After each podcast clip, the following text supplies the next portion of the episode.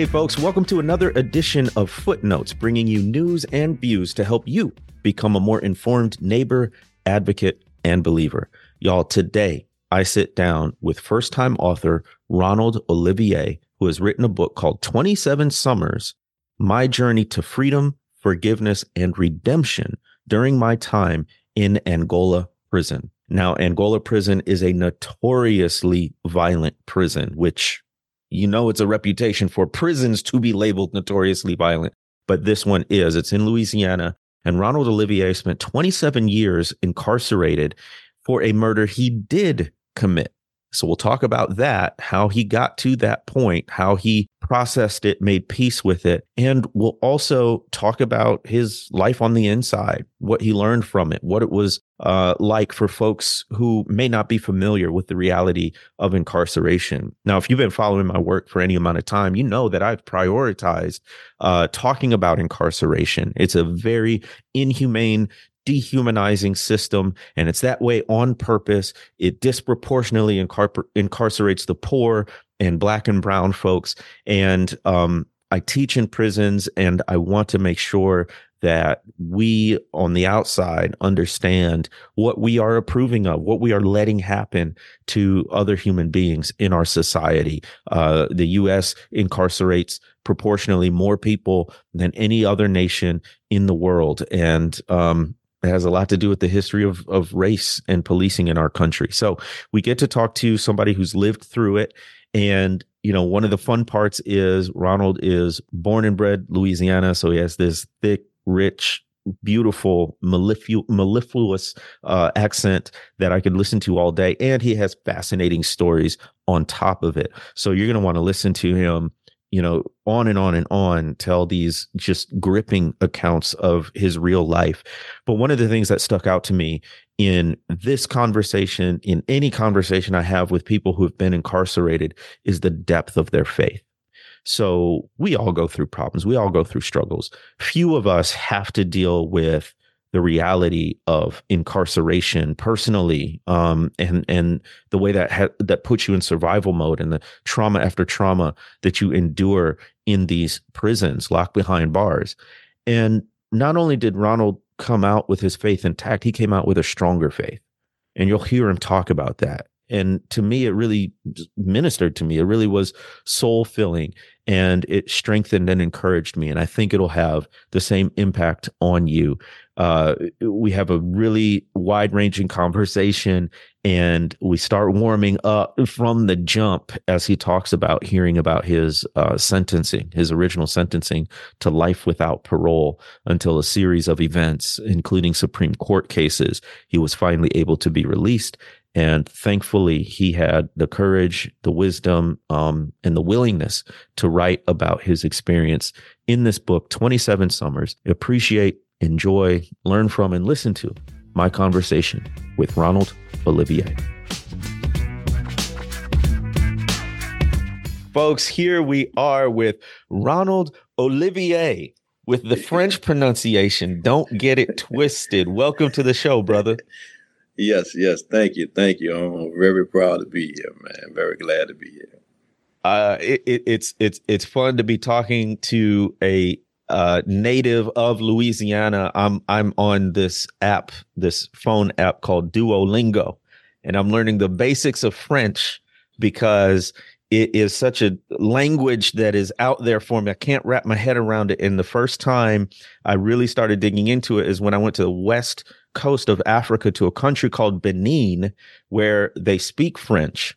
And so this is a bunch of black African folks speaking French. And I was like, I got to get up on this thing, man. I got to figure this out. Do you speak any French at all or Creole, no, any like that? no, no. But, but, my grandfather did a lot. Um, ah. He was very fluent in it. Um, my, my mother's um, father. So you heard some growing oh, up. Yeah, especially when he get mad, he cuss you out in, in French. and it probably still sounded pretty. yeah, yes. Wow. Well, brother, thank you so much for joining us. You are a first time author, and the book is 27 Summers My Journey to Freedom, Forgiveness, and Redemption During My Time in Angola Prison. So let's just jump right in. I am curious about how you describe two life changing moments. The first moment, I would love for you to talk about when you first heard that you had been sentenced to life in prison without parole. And the second moment I would love for you to talk about is when you first heard that you would be released. Take us to those times. Yes, um, I have to dive in right here because all of this goes together. Um, I'm I was basically on on trial for at 17 years old. I went to prison at 16 years old, but I'm on trial by 17, and I'm facing the death penalty. Um, and it's while the jury is deliberating, um, man, um, everything gets real to me. I feel the weight of what's happening. Every, all up until that point, it was a joke to me. I'm going home, but I felt the weight of it while the jury is deliberating. It's about 12 a.m. in the morning, 1 a.m. I still remember the armed guard that he brought me to a holding tank while he was deliberating. I, I could still hear the door slam and the keys turn, and I could hear his footsteps fade away until I was all alone. And so the weight of everything just came down on me that 12 people who really didn't know anything about me was making a decision on whether I live or die. And it got real, real. And I also can hear um, my mother's voice, what I believe God was using her voice. Um, and what she told me years ago prior to that, she said, Baby, if you ever in trouble that I can't get you out, you call on Jesus. Mm. And I got on my knees in that holding tank and man, and I, and I called out to God. Um, I was crying and I had one simple prayer. I made a deal with God. A lot of people say you don't make deals with God. I made a deal with him. And my prayer was very simple. I said, Lord, if you don't allow them to kill me, I promise you, I'll serve you the rest of my life. Mm. And for the first time in my life, um, I experienced the peace of God. I didn't know what it was, but I know there was a, a inward calmness, you know, that and this inward resolve that said, "Man, you're gonna be okay." And I felt okay. And so here it is we go back, the jury comes, they come back with a guilty verdict of second degree murder, which I didn't know that carried a mandatory life sentence mm. without benefits of parole or probation. In layman terms, that means you die in prison. And and so here it is, I'm hearing that. And but I, I love to tell a story like this in that holding tank. Man, um, I received two life sentences. You know, the state was giving me a life sentence with no benefits, and God was giving me a life sentence with so many benefits. He encouraged mm-hmm. you in His Word to not forget them. you know. Wow. And so, um, and so here it is. Um, if when I heard um the guilty verdict and and found out about the life sentence that I was receiving, I was kind of, it was part of me that was relieved that I wasn't dying but another part of me was like, wow, man, spending the rest of my life and this can't be real. I felt like I was dreaming, you know. And man, that was like, this can't be happening. What a and mix. So, yeah. Yes, what a mix of emotions, that relief that you right. weren't going to be killed. Right. But right. okay. But I, but I, can live. And so in in in the midst of that, um, man, there was a lot of hope there.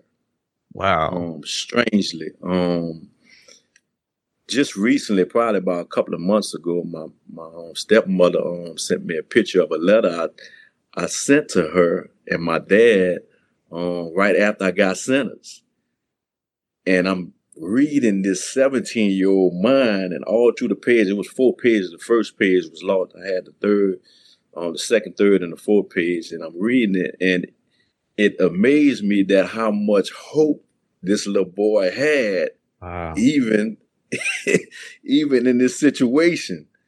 You know, I said things like, "Man, I'm not giving up on God." You know, that somehow I'm gonna make it out of this. You know, you know, I was like, "Whoa." okay. They must have thought you were delusional. they were right. like, okay, well, I'm glad for you, but um, yeah. wow.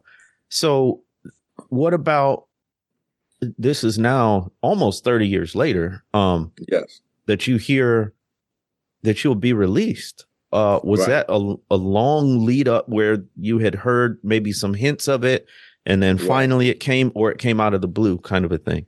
And so, um, 20, 2012, um, the United States Supreme Court came down with a ruling that it was unconstitutional to give a juvenile a mandatory life sentences in Miller versus Alabama. And um, it said it violated our Eighth Amendment, which is cruel and unusual punishment, and that a juvenile should have some type of meaningful opportunity for freedom because they are more likely to be um, rehabilitated than adults because they're not fully developed. It broke down the science of the brain, of the frontal lobe, that's not fully matured. It's the part of the brain that helps you um, to appreciate risk and consequences. And so that's why juveniles do some crazy things because that part is not developed. And so um, that ruling came down, and so that made my sentence that I had at that time um, illegal. It was unconstitutional.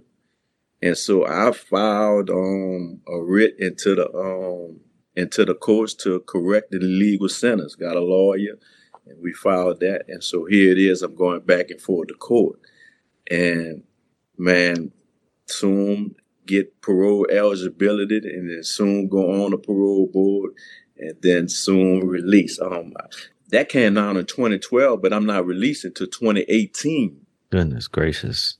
Because the Louisiana, Louisiana failed to adhere to the United States Supreme Court ruling. Huh. Yes. Um, you think they're so not they, supposed to do that? Yeah. And so they, what they did was, man, it's it's amazing all the the games they were playing and and not wanting to release us. Um, the first thing they did was they came down, the, the Louisiana Supreme Court came down with a ruling that Miller versus Alabama wasn't retroactive which mm. means it didn't go from 2012 backwards. It went from 2012, that date of that ruling forward. Mm.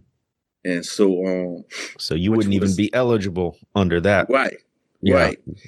And so, which meant the the law didn't apply to me. It applied to people from 2012 forward.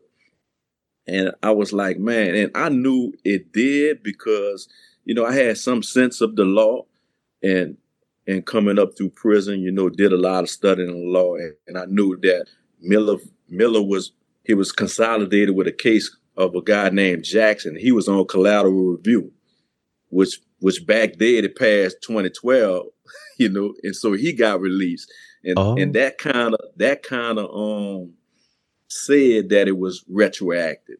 Yeah, it's kind of set saying, the precedent. Uh huh. Right, you know, and so um I was like, man, so but I was still hopeful. I, I just figured it was going to take a little bit more time, and um, a lot of guys were disgruntled about it, and man, really heard about it because we had like at least what 200, two to three hundred guys who were juveniles in the penitentiary. Yeah. You know who that affected, and um, man, it just amazingly, um, because even lawyers was telling us, man, it's going to be probably five or six years before something else get in the Supreme Court to address that. Because it's hard to get a case to the Supreme Court to um accept it. You know, that's mm-hmm. that's it's a miracle when when it's accepted, mm-hmm. at least mm-hmm. on the ruling of it. And so, man, it wasn't what um, months later they accepted the case. Whoa. Concerning retroactive. It was a friend of mine, George Toca. And George's case was man, this was amazing what they did with his case because he had been he had been down, I think, 34 years for a crime he didn't commit. They had him for Good. killing his best friend. And I'm talking about family members confessed that, man, if he would have killed his best friend, look, he would have killed himself. That's how they was inseparable. Wow. They was really close. There's no way he could have did this. And but he still got convicted of it, got a life sentence, and he's there and so he'd been claiming actual innocence. And so they knew that. And so what the um, DA do when they find out his case accepted, they come at him with a deal. and um, offered him 21 years for manslaughter, which was the max during the time that he was incarcerated. And if he take this plea guilty to manslaughter, um, that he would get time credit served and leave out the prison. You know, but or he could take that, his risk in the court. Right, but right, but that would take that that case out of the courts if right, he did that. Right. you know, and so we back at square one again. So he he he decided to take the risk. Was that out of principle to make sure that this case he didn't was take retro- the risk? Okay. he didn't take the risk. He took the deal. He took the deal. he took the deal and went home. And as a part of my book, um, I, I talk about that, you know, because um, he came to talk to me about it before he did it. I prayed with him and really told him, I said, man, do what's do what's in the best interest of you, man. Um, don't worry about everybody else. You know, his mother was kind of sick, didn't know if he was gonna make it home for her. I said, man, you got to do. Everybody uh, say what they'll do, but they're not in your position. They don't uh-huh. feel the weight and the pressure uh-huh. of what you you're dealing with. I said, so do what you have to do. I said, man, listen, my life is not in your hands; it's in wow. God's hands. Wow. You know, and that's a lot he, of faith. yeah, and and he took the deal. They retracted his case from the United States Supreme Court. He goes home. Everybody's angry with him. Everybody, all the juveniles want to kill him. You know, like man, he sold out, blah blah blah blah blah. There, there it is again, man. It's not lawyers saying, man, it's definitely not gonna be about six or eight years before. And amazingly, another miracle take place. Um, I think it was about four or five months later, they accepted another case. Oh my um, goodness. Montgomery, um, United States Supreme Court um, versus um, Montgomery, and they ruled retroactivity, and it was in 2016. And man, amazingly, um, the process began, and guys are getting resentenced. Then they come down with a law that you had to do at least 25 years before you're eligible for parole. Okay. And so by that time, I had it done uh, about 26, 27 years nearly, you know. That first initial ruling came down in 2012. Did you right. initiate a process at yes. or around that time? Yes, yes. And so I was okay. going back and forth to court. Wow. And um and was about to go home. They was gonna drop my charge to manslaughter, getting the 21 years that was on the table. And the next time we went to court, they, they had to, they, it was told to them to put everything on hold because this, this case that was in the Louisiana Supreme Court regarding retroactivity, in which they ruled on and said it wasn't retroactive. Goodness gracious. In some ways, that seems like that's the worst of the worst because prior to you know, parole release wasn't even a possibility. So you didn't right. waste time really even thinking about it. But then this Supreme Court case comes in 2012 right. and you get all the way to the point of almost being released. And then the right. rug is yanked from under you. How did, how did you deal with that? How did you feel and how did you deal with that? Man, I was, I was extremely hopeful. My faith was very strong, man. I trust God. I knew my life was in his hands. It wasn't in the hands of the system and that man, he was in control. And I knew, man, I was getting, I always had this inward resolve that I was not going to die in, in prison. Mm. Um, there were moments of when unbelief and, a, you know, would try to attach itself with, to me, you know, concern of going home. But man, I had a habit of just running into his presence, running mm. to God. That was, that was my my my my um instant response. When I felt that, I get in his presence, and um man, it it would lift. That's that stuff couldn't stay in the presence of God.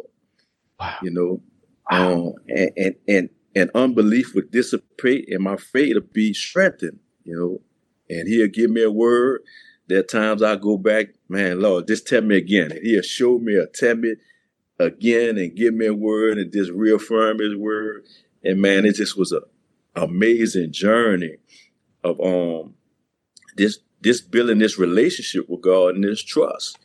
You know. Whoa. And So you didn't get bitter at that point. I mean, so so so you experienced that, you know, emotion of of disappointment, frustration, and and what have you. But then it sounds like you did what you always have been doing, which is take it to God, Yes. and that's how you you know sustained and said, okay, regroup, and we'll right. we'll see what happens. And so I couldn't explain um, how I was going to get home or when I was get was going to get home, but I knew who was going to get me home. Wow. And so I just trusted the who, and the who took care of the how and the when. That's that's his business, Wow. you know. And a lot of times we get caught up in trying to do it and and get in the way of God. But man, he got a plan. He's always up to something. and, and he always has it figured out, you know. And so I just learned to trust him, just to trust him. Um, even when I didn't see his hand, I, I trusted his heart because I knew that he wanted the best for me. He had the best at heart for me. So, man, he is a God who who knows everything, the past, present, and the future. You know, he he's not subject to time like we are from one second to the next. Man, who would want to trust somebody like that? Wow. And so This I didn't know so what good. tomorrow was going to bring, but I knew the one who held tomorrow, and that's who I clung to.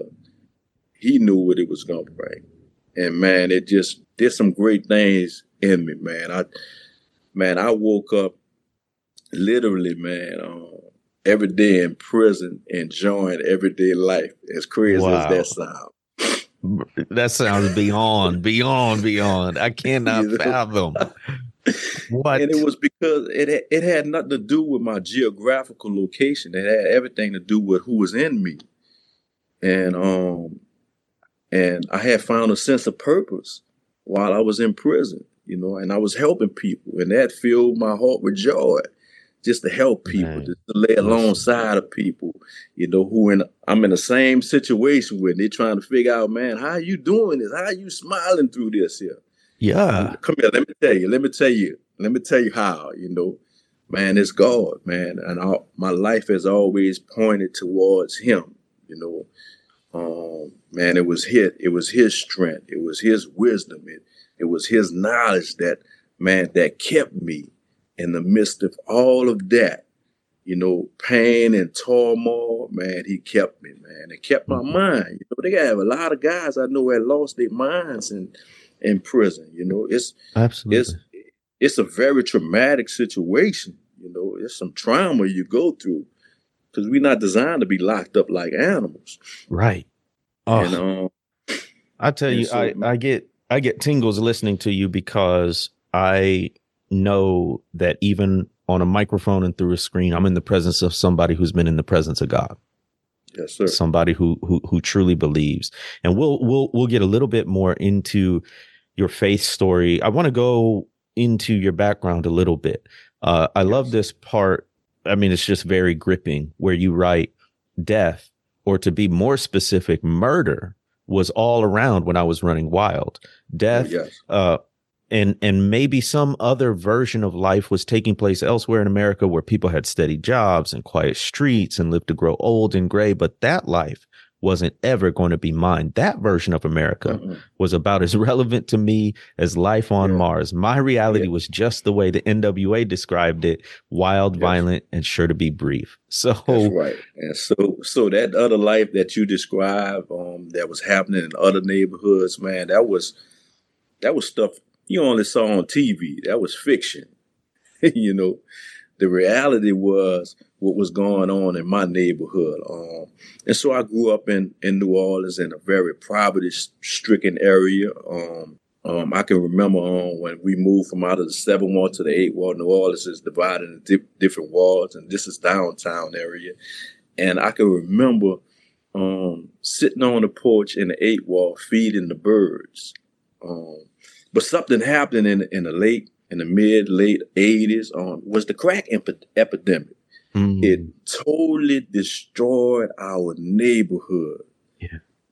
Uh, and so with with drugs comes always um that follows um is is violence.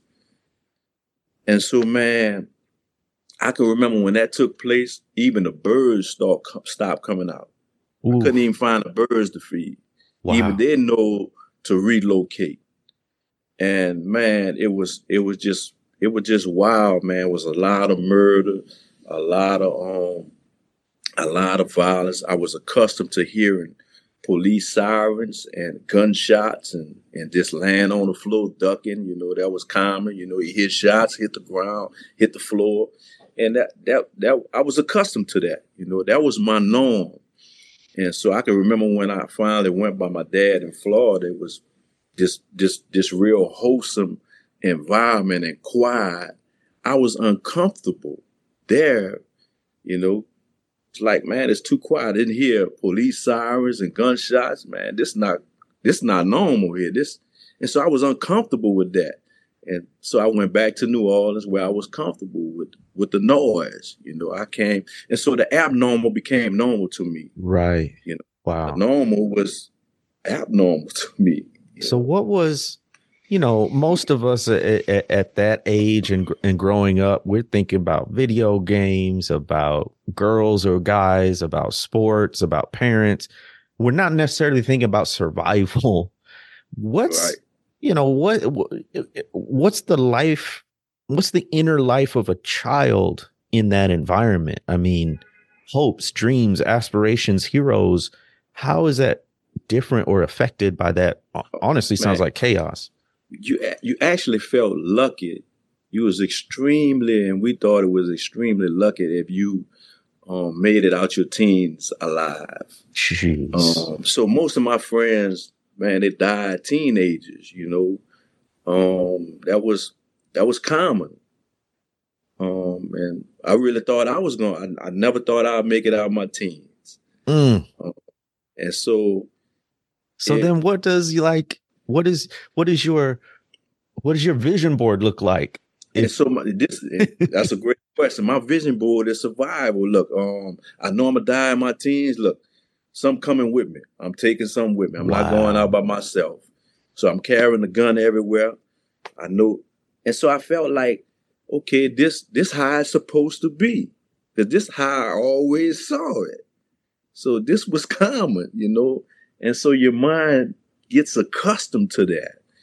And so here it is, man. Um, and and it's so it's so scary to the point where even when there's an escape route and I can see God was trying to get me out in certain places, but in my mind, I thought I was trapped, that I could never get out. Mm. Mm. You know, and so that's that's that's how the enemy blinds our mind to things because man, man, we we we fight a real devil. There's a real spiritual warfare going on, you know, that people are not aware of. You know, you just we just seeing the fruit of it. And we talk about the fruit of it and never really deal yeah. with the root. Would you describe that feeling even as a, a child and a teen as a, a teen as a sense of hopelessness? Oh yes, definitely. I and and absolutely no peace. I mm. always woke up. Um, I always had nightmares. I wake up um, checking myself for gunshots. I always Whoa. dreamed I was getting shot up. Um, even years into, and when I when I went into prison, I still was having those nightmares. Wow. I wake up shot up and looking, man, and you know, heart racing, and you know, and so man, I just just didn't have any sense of peace. Oof. Well, and that led you down a particular path. You said violence yes, is all around you, and you end up going to prison for for taking uh, someone else's life. Can you yes, sir. talk about that? And so here, and so here it is. I get in an altercation with a guy. Um, me and my friends um, jump him, beat him up, and so the next time he sees us, we outnumber is like about three of us, and it's about six or seven of them and he sees us, and so, and I guess he really didn't know because I always carried a gun. I'm, I'm wondering why he would even approach me like that, but he. So they try to um get at us, and, and so I had a starter jacket on too. And so during this time, man, starter jackets, man, everybody's getting I for those. Remember things. that, yeah. And, and you would think, you know, the the wise thing is to do not to wear them.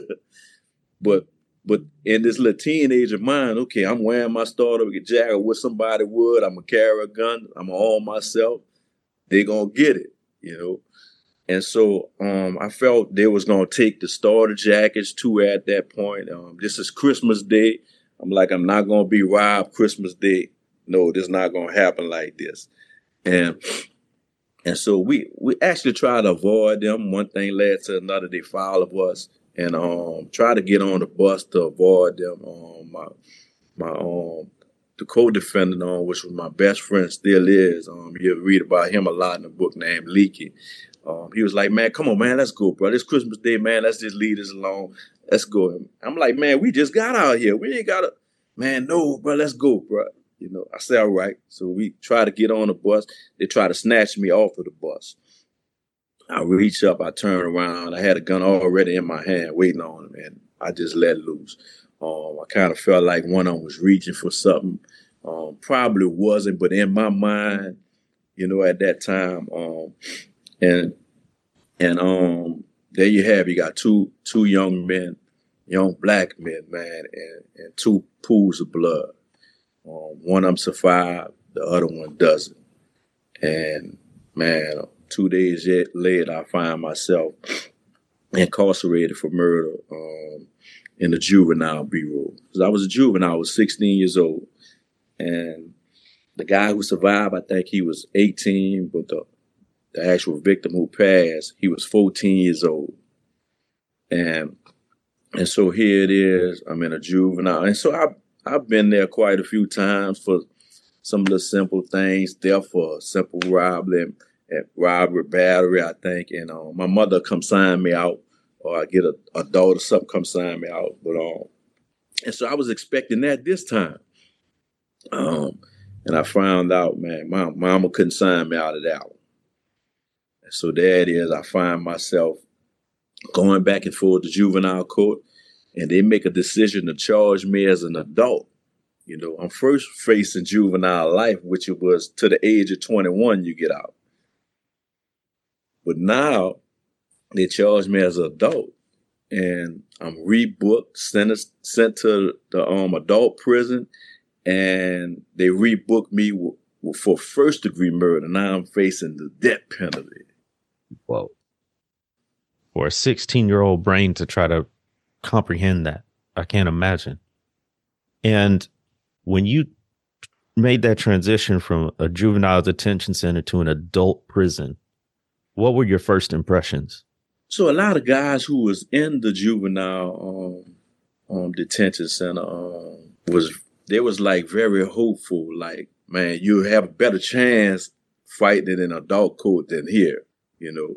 And so again, there it is. I'm very hopeful, you know. Um, this won't last long. Everything was, you know, fun and games to me, you know. Uh, and to be in locked up for murder, that's like a a badge of honor for the streets. You know, as as sick as that is, as that sounds. And so here it is. Look, man. Okay, I'm going to the um, adult prison. And man, um, I was I was very I was always had a short temper, and I would respond to anything um, in violence and and did a lot of fighting you know. Um, and so it was it was it was very difficult to intimidate me, you know. And I feel like you know a, a, a young teenager, sixteen years old, going on seventeen, in an adult prison. I feel like I'd be very easy to intimidate because you're yeah. facing grown grown men at right. that point. And so, but and so my my mindset, I'm gonna I'm gonna make somebody out of example, whoever it is, and they're wow. gonna get it because the mindset is that the the older the adults preyed upon the young. Sure. You know, they would rape them, you know, and I was like, man, this it'll never happen to me. I would mm. not be raped. I would not be anyone's girlfriend. So and I had that that that kind of persona about me, you know, and and I always looked the guy in the, in the eyes when I talked to him. I never put my head down, you know, because I knew that was like fear and and they preyed upon fear. Mm. You know. Mm. and they'll say or do things to see how you will respond. And it was a lot of things like that. Um, and so you you had to you had to be very quick and and very be very abrasive, you know. And um, but here it is. Um, I find myself after all of that, I'm I'm in prison. I'm going to Angola. Notorious. Yeah, and so they are they were known to be the bloodiest prison in the nation. Goodness and, gracious. man! And there's a sense of fear there. Going there, I'm like, okay, this this is This real. real. This- this- well, that's You know? that's like my next question is most Mm-hmm. of us get our impressions of policing and the criminal legal system and certainly prisons from television, from movies, Right. from the news. So what are some things that that people get wrong about life on the inside or or some common maybe even frustrating misunderstandings that people have about prisons and the people in them?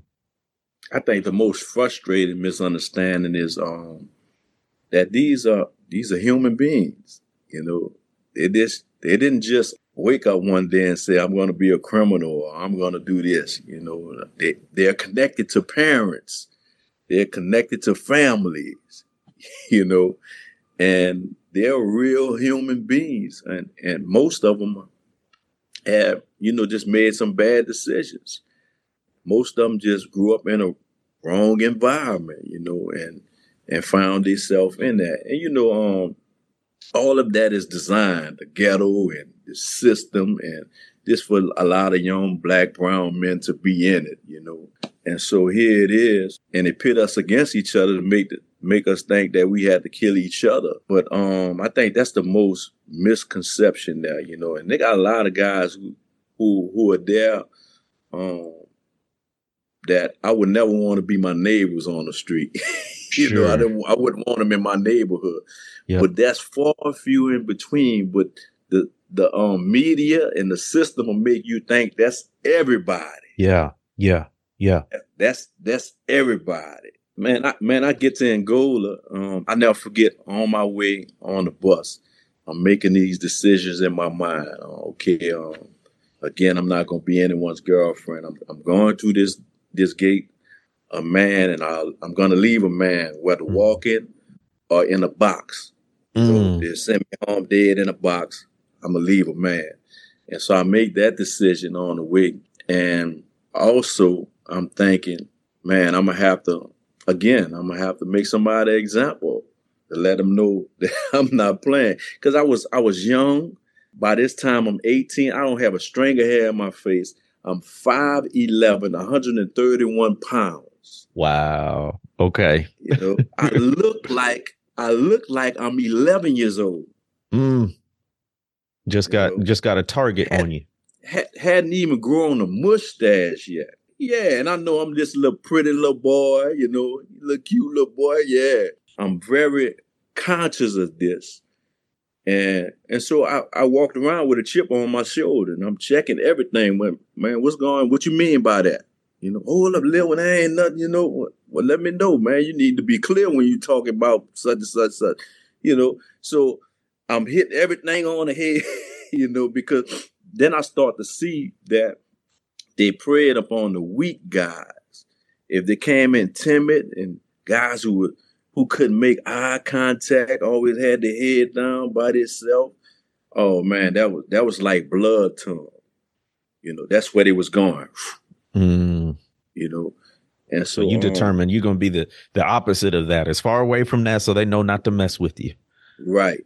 Wow. And um and so here it is. But amazingly, you know, I, I used to think nobody ever messed with me or challenged me in that way because I was so bad and so abrasive, blah, blah, blah. But when I look back on it, man, listen, God was protecting me. Amen. Say that. He listen, he had his hands on me, around me, and man, I end up around around some men who was willing to help me and not hurt me, men who was mentor. Man, I met some of the best men of God, man, the pastors in Mm. prison, Mm. some of the most intelligent men. Man, I had a, a brother who I befriend. This guy, man, one of the most smartest guys I know. He spoke five different languages. you know, um, fluently and can teach them. you know, that's amazing. I'm yeah. talking about knew knew how to program computer. He just was man. His brain was like man, and so and so that's the type of people I hung around that that was going to stretch me. You know. So you're in this very violent, brutal. You know, mm-hmm. survival is still a, a, a, priority here. You also right. write, you know, uh, that it it was Jesus who stepped in and saved your life. So mm-hmm. I'm wondering then, in that environment where you have to sort of portray yourself a certain type of way as a as mm-hmm. a as a as an individual who's willing not only to resort to violence but make an example of people. How are you processing this situation that you're in, this context that you're in through the lens of faith? And does that alter the way you move and maneuver in that context? And so here it is.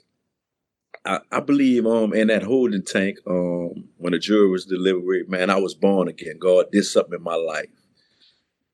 But it it didn't actually look like I was born again until about two and a half years later. you know, I was still walking the same way, I still was talking the same way, yeah. still had a foul mouth. And so um it's just like a it's just like a newborn baby. You know, a newborn baby doesn't come out the womb um, looking like the little Gerber baby. Oh, it's, and we lie, talk about, oh, it's so cute. And, you know, they look messed up coming out. They look like they look like what they've been through. Mm-hmm. And so a baby, a newborn baby, has to go through a process of being clean, being changed, being fed, being clothed, and so it's totally dependent upon someone else.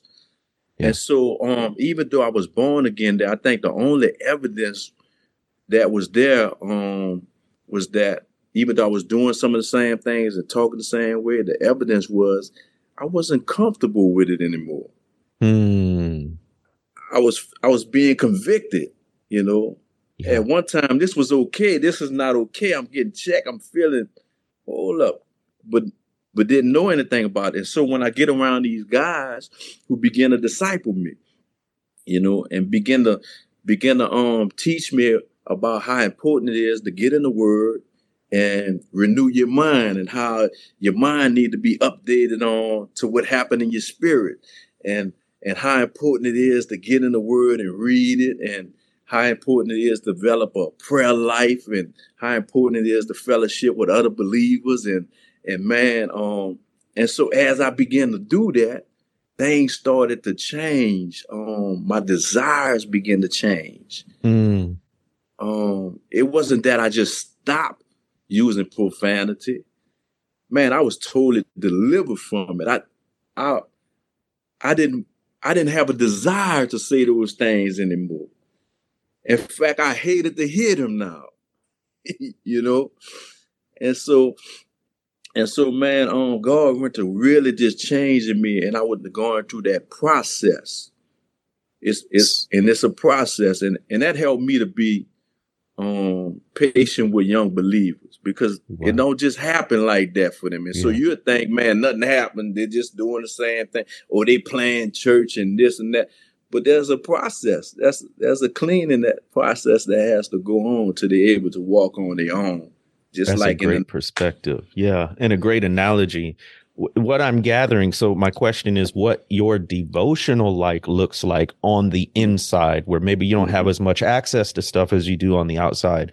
What I right. hear is reading the Bible, prayer, fellowship with other believers.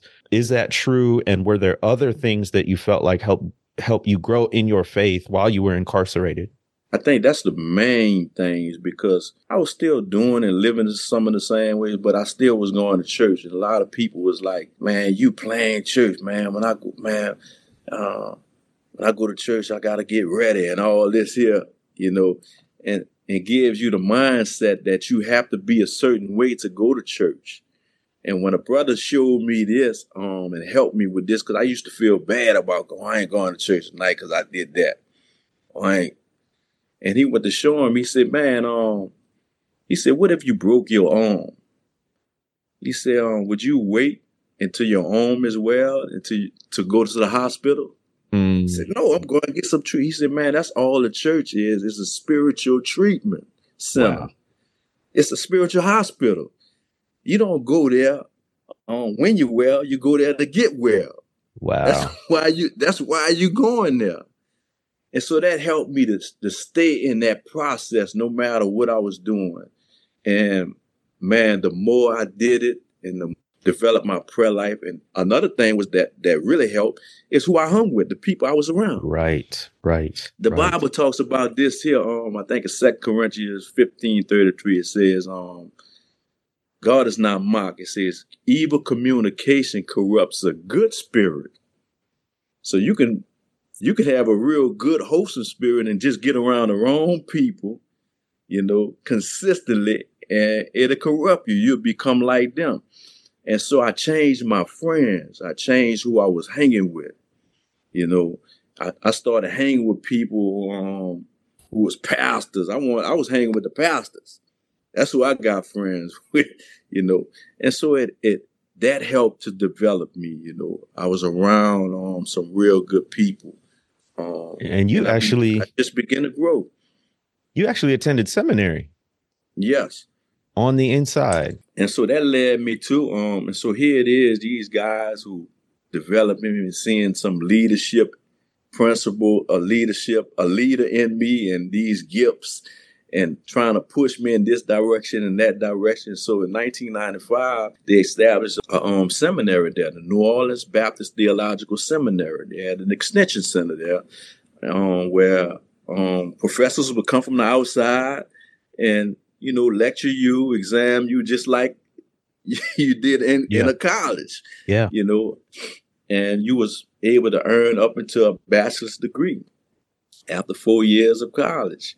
And man, I got into Bible college in 1999 and 2000 and 2005 I graduated. Wow. With a bachelor's degree in Christian ministry.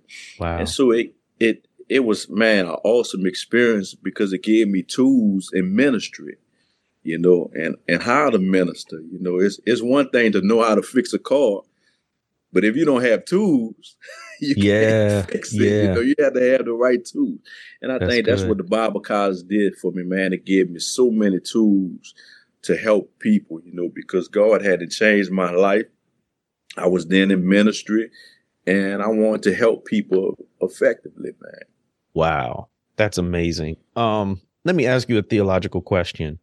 Uh, because we'll talk a little bit briefly about your your your life now on the outside and what you've been mm-hmm. up to. One of those things is being a chaplain, and when you're dealing with folks who may have been, you know, unjustly imprisoned, they're innocent of a crime, or maybe they did commit a, a, a, a crime or a wrongdoing, but now they're experiencing more wrongdoing, more victimization, more injustice, even on the inside when they talk about suffering, when they talk about unjust suffering in the context of faith, how do you encourage them? In other words, you know, when they're asking why all these bad things can happen and God is a loving God, how do you mm-hmm. respond?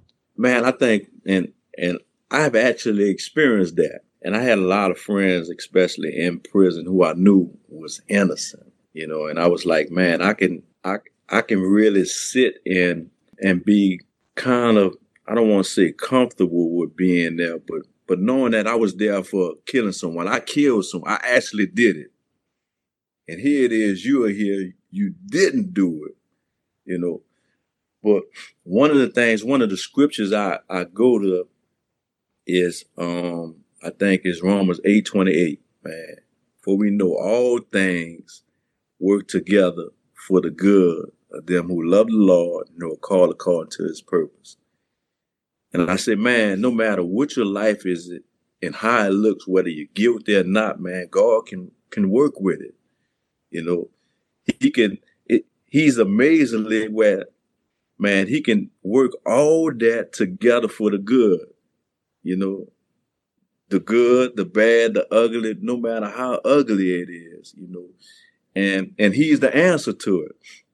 And so having a relationship with him, I said, man, that's what this is about because, man, for there's a fact that one day all of us gonna die, no matter where you at, whether you free or out there, you know, you're gonna die. But there's this thing called eternity, where you would spend it at. That's a that's your choice there. No matter how the system has handled you, no matter how wrongfully you've been um, handled in the system, you have a choice where you spend eternity at. And I said, and and that's where I like to start with them at, and, and trying to get them to have a relationship with God. Because once you get that relationship with God, man, you can go through and do anything, anywhere, and He'll get you through it. You know? and, and, you can testify. That's that's hey, that's yes. that's experience speaking. So. I love your motto. You said, "Don't tell me what God can't do." Um, yes, sir. Yes, sir. So so preach to us. Um, how does that apply for folks in prisons, but also beyond? Um, don't tell me what God can't do. Man, no matter where we at, somebody is in some type of prison. you know, Ooh, whether you that. whether you free or actually in prison, there's some type of prison. Somebody might be in a financial prison, you know, and poverty. Poverty is a prison. Yes, sir. You know, somebody might be um, you know, in a in a health prison, you know, with the the, the health is failing them. You know, um, they're sick, you know, they could be dying. You know, that's that's a prison there. And the thing is, um, no matter where you are, man, God can reach you where you are. He he's always knocking at the door. The question is, would you answer and right. let him in? You know, and and I think that that defines everything, man.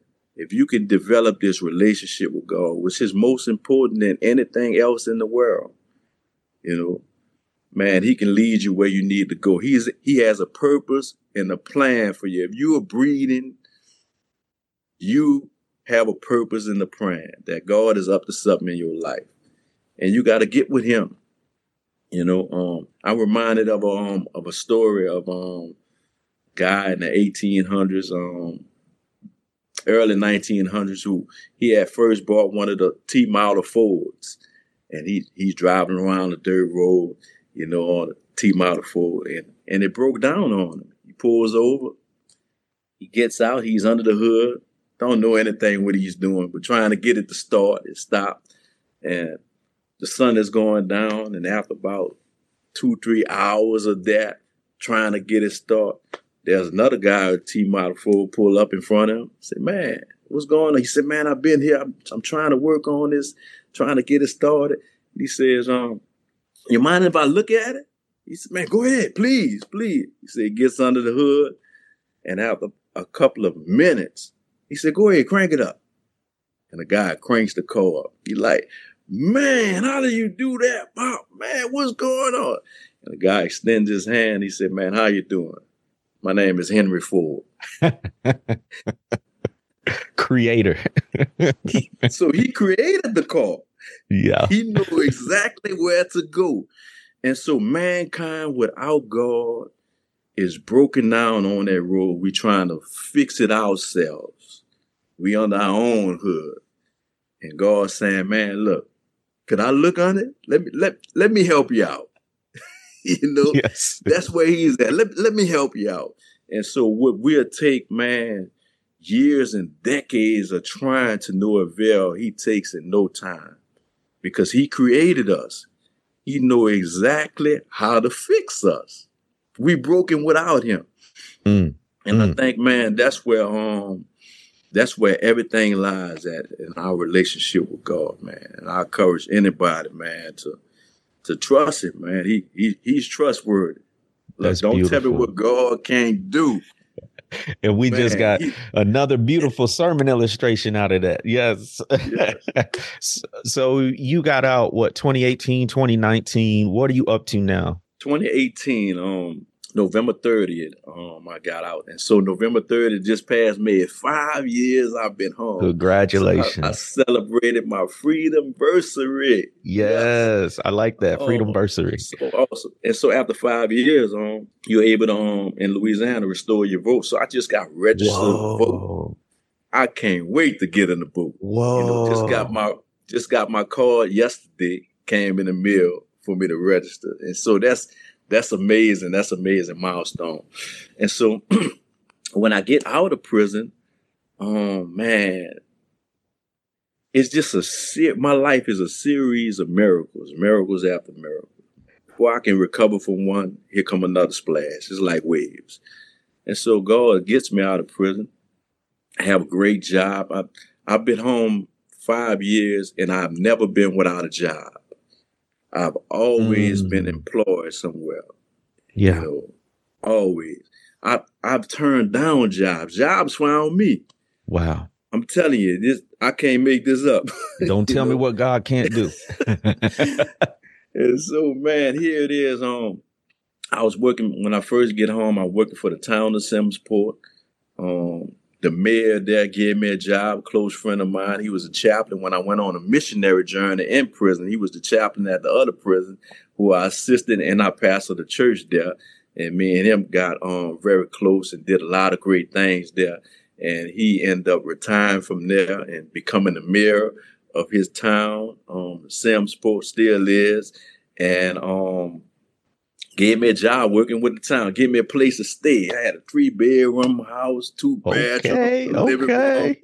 um, nice kitchen, man, a back porch, front porch. Had two ponds in the back where I could go fishing. Wow. Okay. Listen, man, this, listen, all that for free.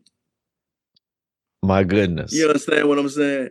Somehow somehow I think you good in the kitchen too. I'm, i might have to invite myself over. that that's that's my wife gift there, but you okay. come on over.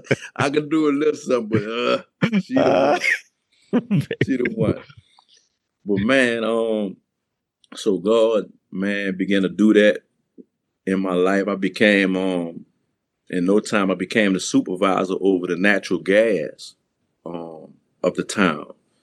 And that's amazing how that happened. But later, man, um, as I'm going on, I'm very thankful. Just during the pandemic, you know, people losing jobs. I still have a job. I'm like, man, Lord, I'm grateful. And I never forget. I told my wife, I said, man, um, I said, I, I really, I don't want, to, I don't want to sound ungrateful. I'm very grateful for my job.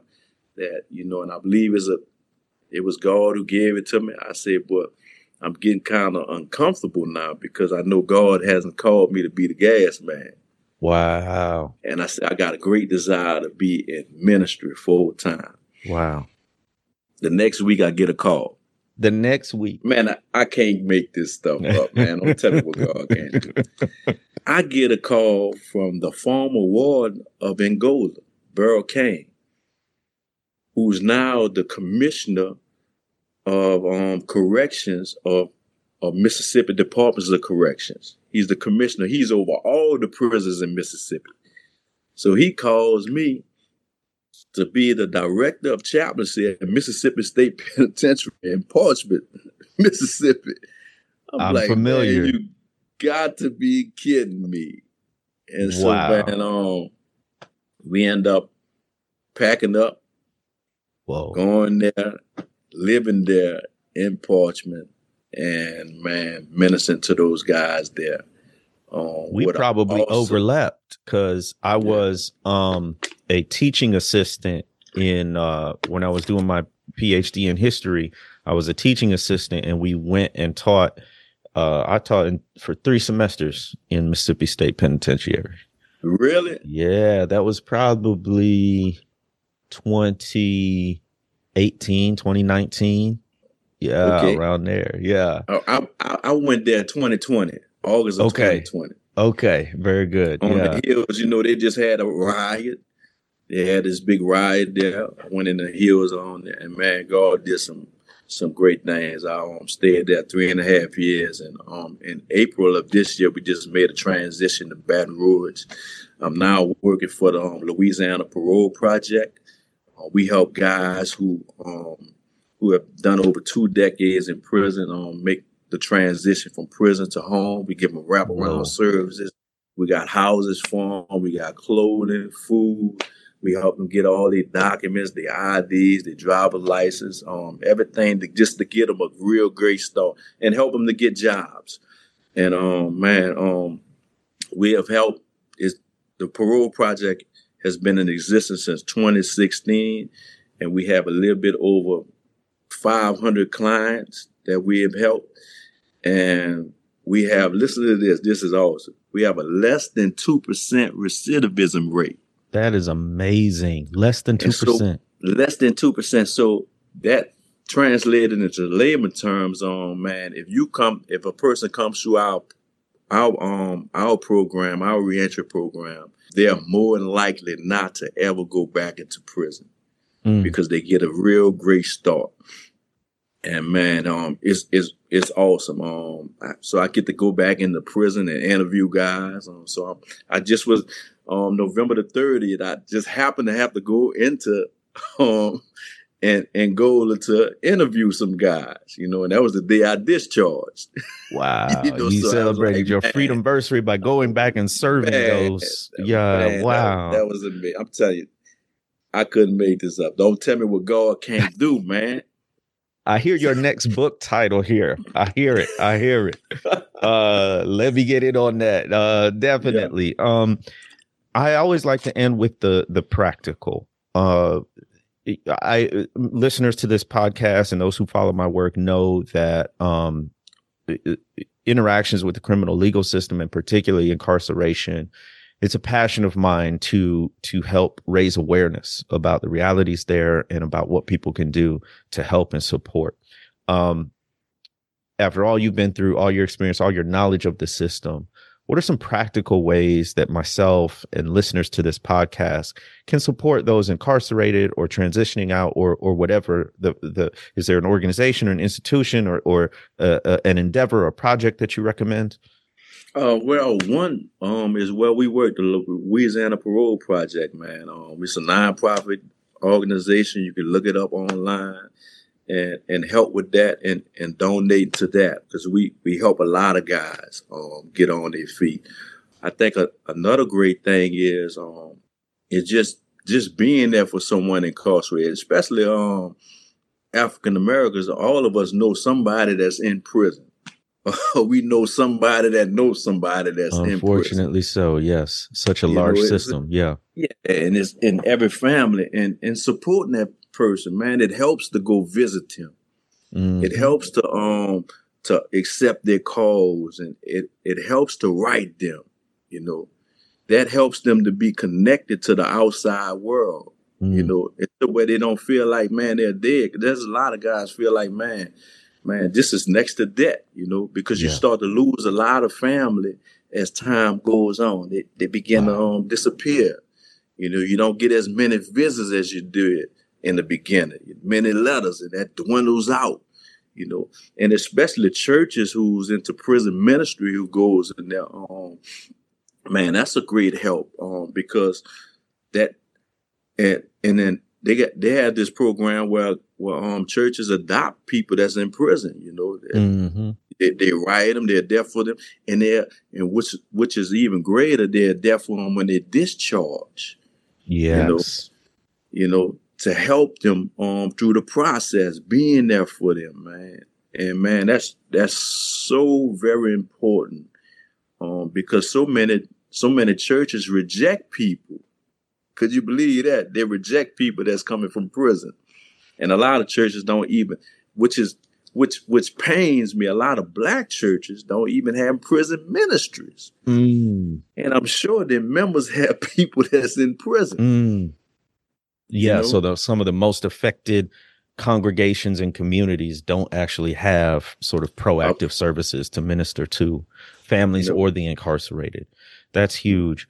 Well, brother Ronald, I, I could talk to you all day, obviously, and you've got stories for for decades. Um, yes, sir. But is there a way we can follow your work? Are you online or anything like that? Yes, I'm on Facebook as Ronald Olivier. You spell it O L I V I E R. That's two I's. It's not Oliver. the French. Yes, I got it. I got it. Yes, sir. Yes, sir. Yeah. And, um, um, I'm also on Instagram as Ronnie Slim 75.